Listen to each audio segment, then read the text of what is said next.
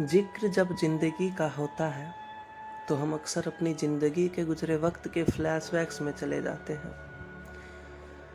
और कहते हैं ज़िंदगी तो बहुत बुरी गुजर रही है। ये माना कि जो बीत गया है उसे भुलाया तो जा सकता है मगर अपने जहन से मिटाया नहीं जा सकता। बस उन तमाम अच्छे बुरे दौर को मुकद्दर समझकर आगे बढ़ा जा सकता है। और लाइफ में एक फेज़ आता है जब हमें लगता है और क्या देखने को बाकी रह गया है ज़िंदगी में। सारे तजुर्बे और शब्द मिल चुके हैं, सबक भी पा लिया है, अब टूट जाने में ही भलाई है। हार जाना ही एक आखिरी सही रास्ता है। और फिर अपनी खुशियों का शोक और बर्बादियों का जश्न मनाने लग जाते हैं।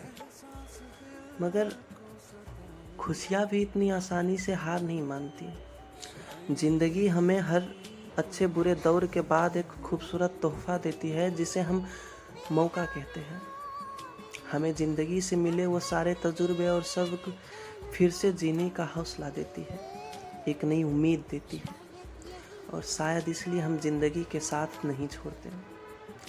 बीते कल में परेशान रहते हैं, आने का कल की फिजूल में फ़िक्र रहती है। और जो आज है उसे जीते तो है मगर थोड़ी बेचैनी के साथ।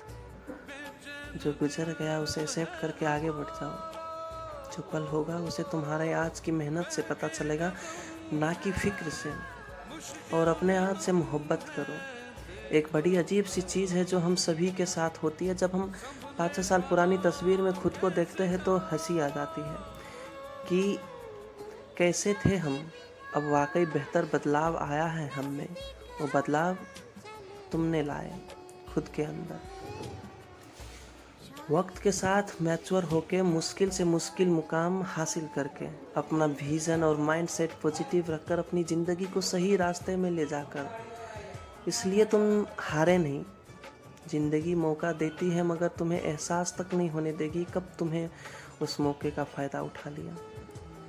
और अगर कभी बुरा फेज आए तो उसे मैं बेवकूफ़ होकर जीना मगर सही वक्त पर निकाल कर अपनी ज़िंदगी को बेहतर बना देना। क्योंकि अभी तुम्हारा किस्सा ख़त्म नहीं हुआ है। अभी तुम्हें निखर है के वापस आना है। अभी तुम्हें निखर के वापस आना है, कहानी बदलना।